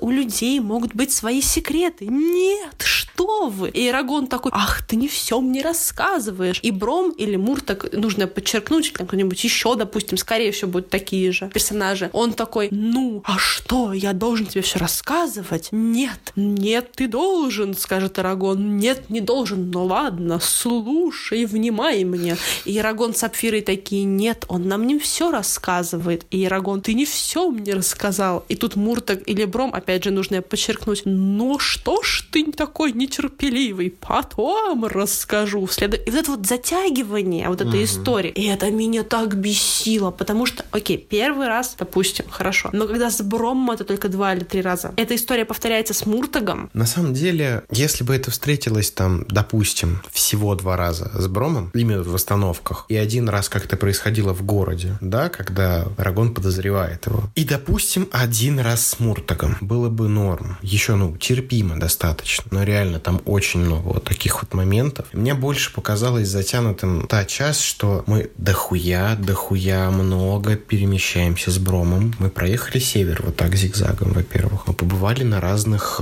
исторических точках Алагезии. Мы бывали в разных городах и деревнях. Какие-то прошли, в каких-то остановились. Мы резали ургалов. Что так, что так. Очень много, по сути, однообразного контента, но мы тут видим, как Эрагон каждую последующую такую встречу ведет себя более приспособленно. То есть нам, по сути, это показывается, что с Бромом работа ведется, он взрослеет, он становится лучше, но тут, по сути, есть очень классный важный момент, когда Эрагон спокойно в соло побеждает Брома. Да. По сути, это такой прекрасный момент, когда Бром говорит, что мне тебе учить нечему. нечему. Больше нам этих остановок делать и расписывать не нужно. И с Муртагом нам нужно просто, чтобы напомнить Эрагону, каково было кататься с Бромом, когда он зачаровывает клинки, чтобы они не повредили друг друга. Еще какую-то, например, какую-то фишку показать, и все, и один раз вот с какой-нибудь тайной. И они там, не знаю, просто молча двигаются. Как, по сути, было в пустыне, они молчали. Ну, понимаешь, с Муртагом-то здесь показывают как раз то, что они друзьями становятся. И это для меня важный момент. Окей, он нашел друга. Ну, смотри, не наставника, не брата, а друга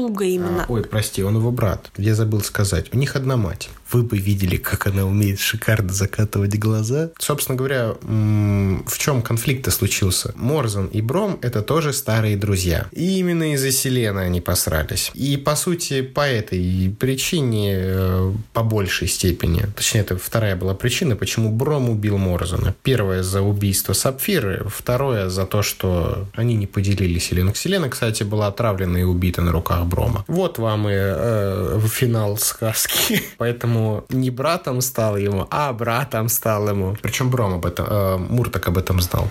Просто я не знаю, что сказать, потому что мне нужно это переварить. Почему все, что ты рассказываешь мне про Муртага, оборачивается для меня ступором? Я понять никак не могу. А потому что ты этого не ждешь. То есть, ну, типа, это не лежит на поверхности вообще никак, согласись. Не лежит. А когда это описывается, тебя это приводит в шок, но самое главное, находясь в этом в шоке, ты понимаешь, это имеет место быть. То есть это абсолютно нормальная ситуация. Мы знаем, что он сын Морзена, и мы знаем, что между Морзеном и Бромом были тесные отношения. Это были друзья, это были соратники, это были э, люди из одного ордена. Они очень давно жили. Ему очень...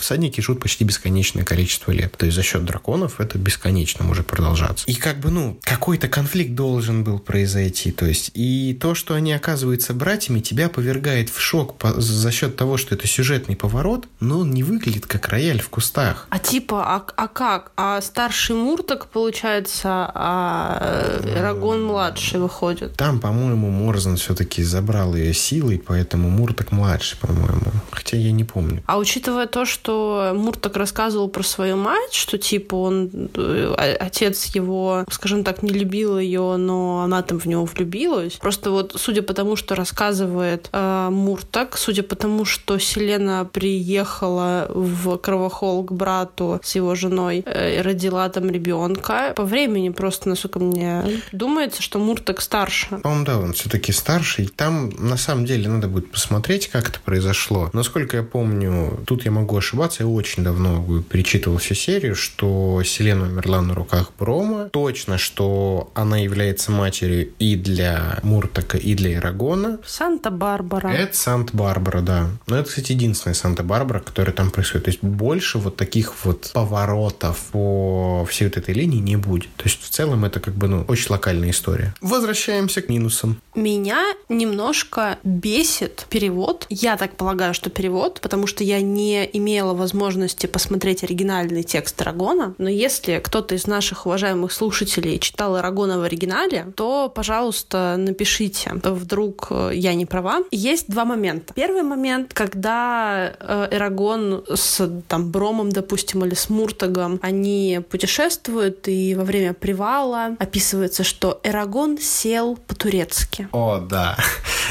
Это, кстати, очень классный момент, который ты вспомнила. А что? В мире Эрагона, в Валагезии где-то, есть Турция? Нет, там есть турки. По всей видимости. Угу. Потому что Эрагон садится по-турецки. И второй момент. Когда Эрагон с завидной периодичностью, ну, он и садится э, по-турецки периодически, но с более завидной периодичностью, он э, повторяет у себя в голове «О, Господи!» И мне хотелось спросить, какому Господу ты молишься, Эрагон? А, знаете, вот эти вот советы начинающим писателям, да, когда там в ТикТоке, допустим, я такие видела, когда говорят, типа, ты, значит, когда а, придумываешь свой фэнтезийный мир, тебе нужно сделать его по максимуму э, живым, да, и тебе нужно там, скорее всего, придумать религию какую-то, вряд ли это будет христианство и так далее. И вот, значит, ты придумываешь хотя бы на каком-то базисе религии настоящей, ты придумываешь религию свою, и, соответственно, тебе надо, чтобы люди, которые населяют твой мир, они какими-то вот этими религиозными моментами пользовались в обыденной жизни. То есть, например, когда кто-то из обычных людей говорит, о, черт, черт возьми, то ты должен перефразировать это под твоего аналога черта, если он у тебя есть. Точно так же и с э, поклонением богам. Эрагон. О, Господи. Какой Господи. Потом, значит, там было Эрагон представляет себе собор. И я такая... Ну, кстати, когда я читал. Какой?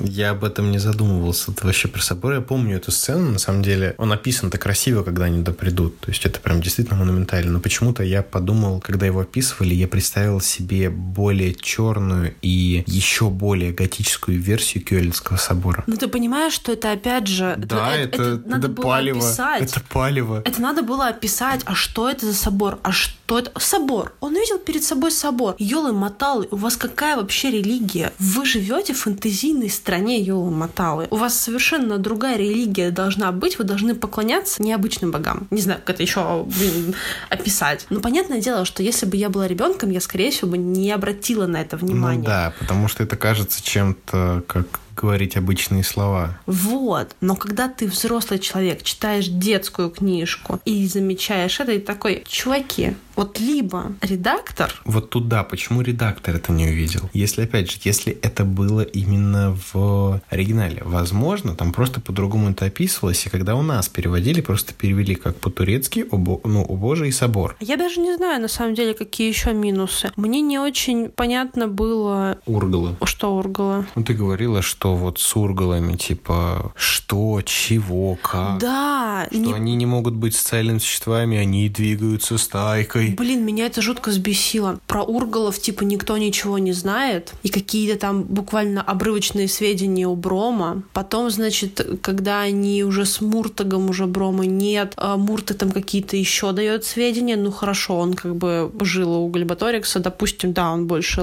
лучше знает и так далее. Но вот уже за ними движется это войско. Оказывается, что они вроде как могут быть социальными существами в какие-то группы, составляться. А, типа, они не знали вообще, кому они служат, эти ургалы. И тут они оборачиваются. «О боже, нет!» — кричит Муртак. «Над ними реет а, знамя их вождя». И ты такой, Полине, алло, ты вообще, ты, ты слышал сам себя? Ты, ты перечитывал? Вот на самом деле, ты, когда читаешь, иногда приходится в некоторых моментах говорить, ему было 15 лет. Пожалуйста, не забывай об это, этом. кстати, работает. То есть, ну, опять же, если бы это было написано человеку, который пишет не первую книгу или ему достаточное количество лет, это бы не сработало. А здесь ты просто задумываешься, что мы делали в 15 лет. Крапиву палкой там, да, стегали? Крапиву били палкой. У всех очень разный опыт. Я по поводу ургалов, как для себя выявил очень интересный момент. Ну, чтобы вот закрыть этот промежуток. Угу. Про ургалов реально никто ничего не знает, и все полнятся слухами. И у каждых свои слухи. И они ни одни не являются верными. Я думала об этом, да. Вот, вот в этом, мне кажется, фишка в том, что ургалы, кстати, тоже раса, как мы понимаем. Угу. По сути, это... Местные уркхай, как я их Местные называю. уркхай, да, это, скорее всего, аналог орков, только похожих на людей больше. У них тоже, оказывается, есть своя культура, свой социум, они тоже ведут свою историю, то есть потом это откроется дальше. Они не хотят воевать, на самом деле, даже им приходится воевать, потому что на них в первую очередь начинают нападать, они всегда трофей для тех, кто такой вот воебонистый. Им приходится сражаться. На Гальбаторикс их взял под себя по той причине, либо служите мне, либо я вас убью. То есть, ну, логика одна и та же у него. То же самое, как он и армию содержит. Либо вы служите у меня на подчинении, хорошо ведете, не отправляю в гущу, либо вас нахер режу. Они будут общаться с Арагоном потом со словами типа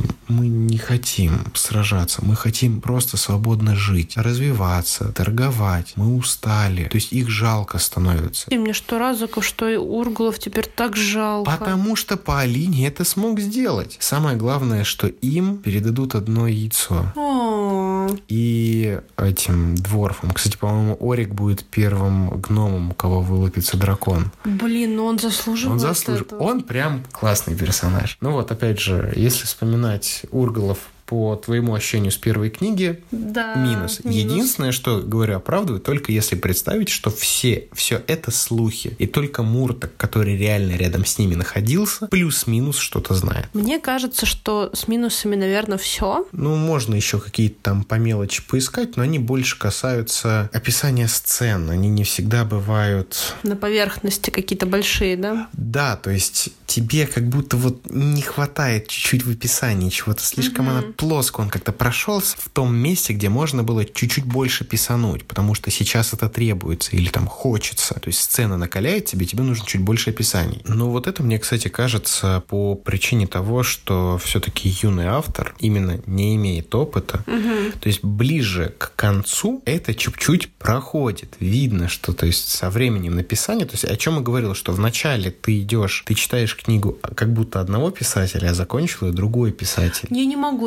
этого сказать. А я вот это увидел еще первый раз читаю, потому что то, как пишется в начале и то, как пишется последние главы уже, да, может быть, они там во множестве скучные, но пребывание Эрагона под горой и пребывание Эрагона в деревне до вот всех событий, это плюс-минус такие островки безопасности. Угу. Но здесь, в самом начале книги, это выглядит более уныло, чем вот здесь в конце, когда есть событийность, и она как-то по-другому описывается, более сочная, что ли. То есть он научился правильно подбирать. К концу книги он свой талант как писателя до раскрывает до конца. Но опять же, это может быть еще и потому, что Ирагон все-таки у нас вырос. Вот смотри, с Гарри Поттером росли мы, да. с Гроты росли мы, а с Эрагоном растет сам Паолини. Да. Который описывает парня, по сути, своего же возраста. И мне кажется, что он во многом, наверное, взял все-таки от себя что-то, да. передал Эрагону. Как по мне, Эрагон хорошая книжка, которая проходит испытание временем. Ее можно читать вполне... И сейчас. И сейчас. В, вот. в сейчас лет. В сейчас лет, кстати говоря, да, она заходит, но у меня достаточно неплохой читательский опыт, но она мне зашла. Мне прям было нормально ее читать. Эрагон даже сейчас. Первая книга, опять же, может быть, все-таки я ее воспринимаю чуть более по-детски, но она читабельная. То есть ты можешь ее на расслабоне, если у тебя есть время, у тебя есть желание что-то прочесть, прям вот погрузиться в историю. Причем, уважаемые слушатели, даже если вы не читали и сейчас понахватались спойлеров, ну, опять же, книги 20 лет, поэтому, ну, разного рода спойлеры об этом произведении, ну, как и спойлеры про старые игры. Чего уж тут таить. Но вы получите классный опыт. Вы прочитаете весьма интересную историю, которая действительно, она вот адвенчурная. Первая половина, пока Эрагон учится и взаимодействует, она, знаешь, вот каким-то таким вайпом легенда об искателе. Мне да, я тоже думаю. Тоже, да, почуяла? Да. Ненавязчиво легкого, местами придурковатого, но на самом деле с глубоким внутренним посылом некоторым. Фэнтези. Фэнтези. С магией, да. которой не хватает. С девушкой в беде, с угу. наставником. То есть все атрибуты фэнтези, истории про героя у нас есть. И как ни странно, они хорошие. Да, в некоторых моментах это клише. Но это хорошо поданное клише. И для 15-летнего подростка хорошо подать клише, это нужно иметь талант. Мы же много говорили про экранизацию, но договорим про нее и те моменты, которые нам не понравились. То, что понравились, мы уже говорили. Ну да. Про то, что вот, это все визуализирует и бла-бла-бла. В 2006 году, 15 декабря, фильм был выпущен в Соединенных Штатах. На самом деле очень интересно, что при том, что в основном он получил негативные отзывы и рейтинг на Rotten Tomatoes 16%, стал десятым худшим фильмом 2006 года. Как вчера сказал Даня... Что, есть еще 9 фильмов до, которые хуже Ирагона? Реально, мне прям хочется посмотреть этот список, слушай. При всем при этом он неплохую кассу собрал. То есть, если посмотреть на фильм, где, простите, сыграл Джереми Айронс, и где он даже никак в первой экранизации ДНД не делал... Да, вот это. Фильм, где сыграл Джон Малкович, блин. Но он там Крипаторикса. Четыре раза. И мне сложно без моего камня. Верни мне мой камень. Это... Лучшая сцена. Лучшая сцена просто. На роль Эрагона был выбран новичок, я так понимаю, совсем. Он его дебют был, да. Да, Эдвард Спеллерс. Нет, визуально... Визуально он прям шикарно подходит. Визуально возможно, но играет он отвратительно. Ну, у него бывают моменты, когда он прям неплохо может выдать там радостную эмоцию какую-нибудь. Ну вот, с крысами покончено из этой серии. Совсем-совсем чуть-чуть. Я была крайне удивлена, когда поняла, что я где-то видела этого молодого человека, и потом вспомнила, что... Вернее, даже я не вспомнила, я стала смотреть на кинопоиске его фильмографию и поняла, что он играл в «Аббатстве Даунтон». Не очень большую, но тем не менее. Значит, вот этот прекраснейший фильм, где играли эти прекраснейшие актеры. Сетл Times описала как технически совершенный, но довольно безжизненный и временами немного глупый. Немного, немного. говорим мы. Hollywood Reporter сказал, что мир Эрагона лишен особой текстуры или глубины. Ну, вот на самом деле это та э, фишка, чего, видишь, мне не хватало мира, да, когда-то в книгах. Uh-huh. Вот в книге Эрагон мир есть, а здесь его нет совершенно. Вашингтон Пост назвала историю производной, а Лас-Вегас Уикли обобщающей, а Newsday подчеркнул это же, заявив, что только девятилетние дети, не имеющие ни малейшего представления ни об одном из шести фильмов Звездных войн, сочтут Эрагона оригинальным. Вашингтон Пост назвала актерскую игру отстойной, а Орландо Уикли высокопарной и безжизненной. Диалоги также подверглись критике. Их называли глупыми или деревянными. В то же время положительные отзывы описывали фильм как веселый и материал, из которого сделаны фэнтези для мальчиков. CGI работа была названа образной, а Сапфиру назвали великолепным творением. И тут действительно, да. То есть да. она до сих пор ты смотришь, даже при условии, что качество съемки не то, что прям великолепное. То есть в 2006 году у нас, по-моему, вышел «Престиж». У нас есть «Престиж» за плюс-минус те же самые деньги, которые сейчас смотришь, а он Full HD. Ты смотришь на Эрагона, где качество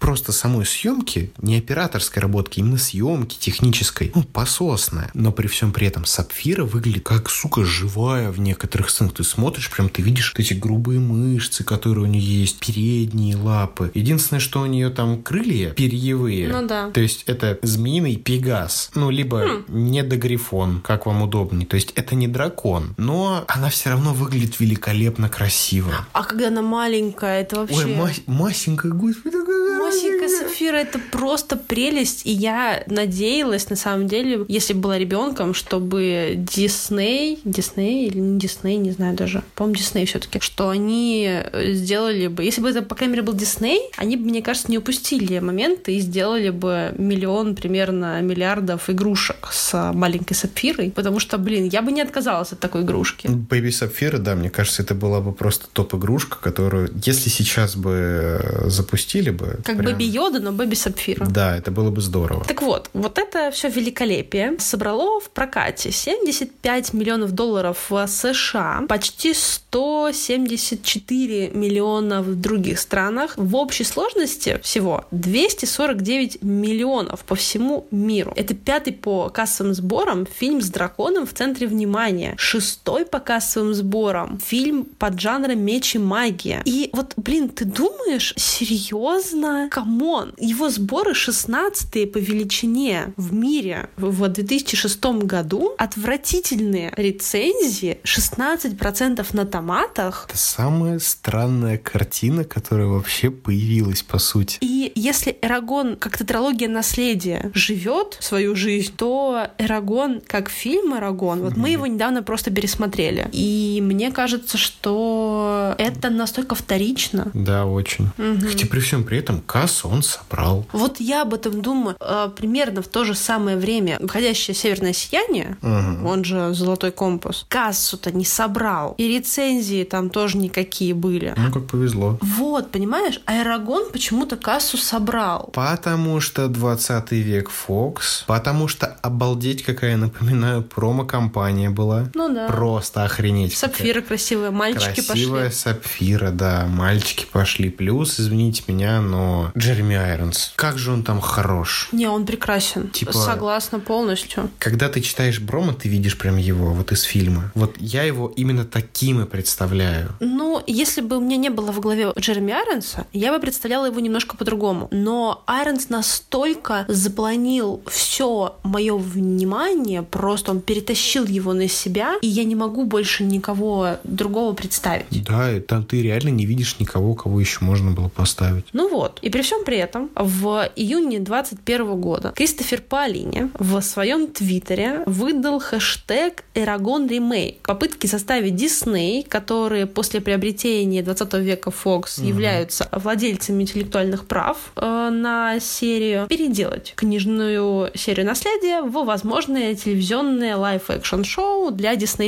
И в течение нескольких часов хэштег стал популярным, а фанаты настаивали на надлежащей адаптации. И в июле 22 года издание Variety сообщило, что адаптация э, телесериала «Эрагон» находится на ранней стадии разработки для Disney+, и при этом Кристофер Паолини выступает в качестве соавтора сценария сериала. Я, правда, честно говоря, не уверена, что в связи с забастовкой сценаристов... Вот, я только хотел сказать, что при условии, что сейчас забастовка сценаристов, как бы это все вообще не отметнули. Потому что если Трон, третий РС, находится под вопросом, а это, ну, опять же, третья часть Трона с 12 года находится вот настолько всегда в шатком состоянии. Я, к сожалению, думаю, что вполне вероятно, мы, по крайней мере, пока не увидим нового Эрагона. Хотя, на самом деле, мне бы очень хотелось. Наверное, да. Я вот в виде телесериала, его, на самом деле, если сделать с хорошей графикой, можно было бы и мульт спустить. Но не в плане, как там, не знаю, пожарная команда какая-нибудь или очень-очень мультяшные трансформеры, а, ну, близкое, может быть, ну, не по стилистике, а по манере исполнения, там, к Аркейну, к Vox Machina, что-то вот в таком ключе, то есть с таким подходом, может быть, больше все-таки, да, в 3D, чем в 2D, было бы здорово. А мне кажется, что нам действительно сейчас не хватает сериала по Эрагону. Не ремейка Гарри Поттера, который еще рано, еще рано блин, снимать, а действительно классную адаптацию Эрагона, которую снять-то как раз-таки есть все технические возможности сейчас. Ну, да. Давайте уже, я не знаю, скрестим пальцы рук, ног и все прочие конечности для того, чтобы забастовка... Да. И драконьи конечности тоже. Да. А для того, чтобы забастовка сценаристов э, и актеров вылилась в самые лучшие для них условия. Давайте так, в компромисс, который ну, да. устроит всех, но явно будет лучше, чем было до этого. Да. На этой веселой или не очень ноте мы говорим вам огромное спасибо, если вы дослушали нас до конца. Это бывает очень сложно, и лишь истинные наши слушатели слышат наше прощание в конце выпуска. Спасибо вам большое за то, что вы были с нами в этом прекраснейшем путешествии по Алагейзии. Подписывайтесь на наш телеграм-канал, подписывайтесь на нас на вашей любимой платформе, где вы слушаете наши подкасты. Если вы еще не подписаны, ставьте нам лайки, звездочки, пишите нам, если вы с нами согласны. Если не согласны, тоже пишите. Тем более пишите. Тем более пишите. Спасибо вам еще раз. Мы не устанем повторять, что нам очень нужна ваша поддержка, поэтому пишите нам комментарии. Ну и пока-пока. Да, читайте хорошие книги, в особенности Рагона. Всего вам самого наилучшего. Пока. Пока.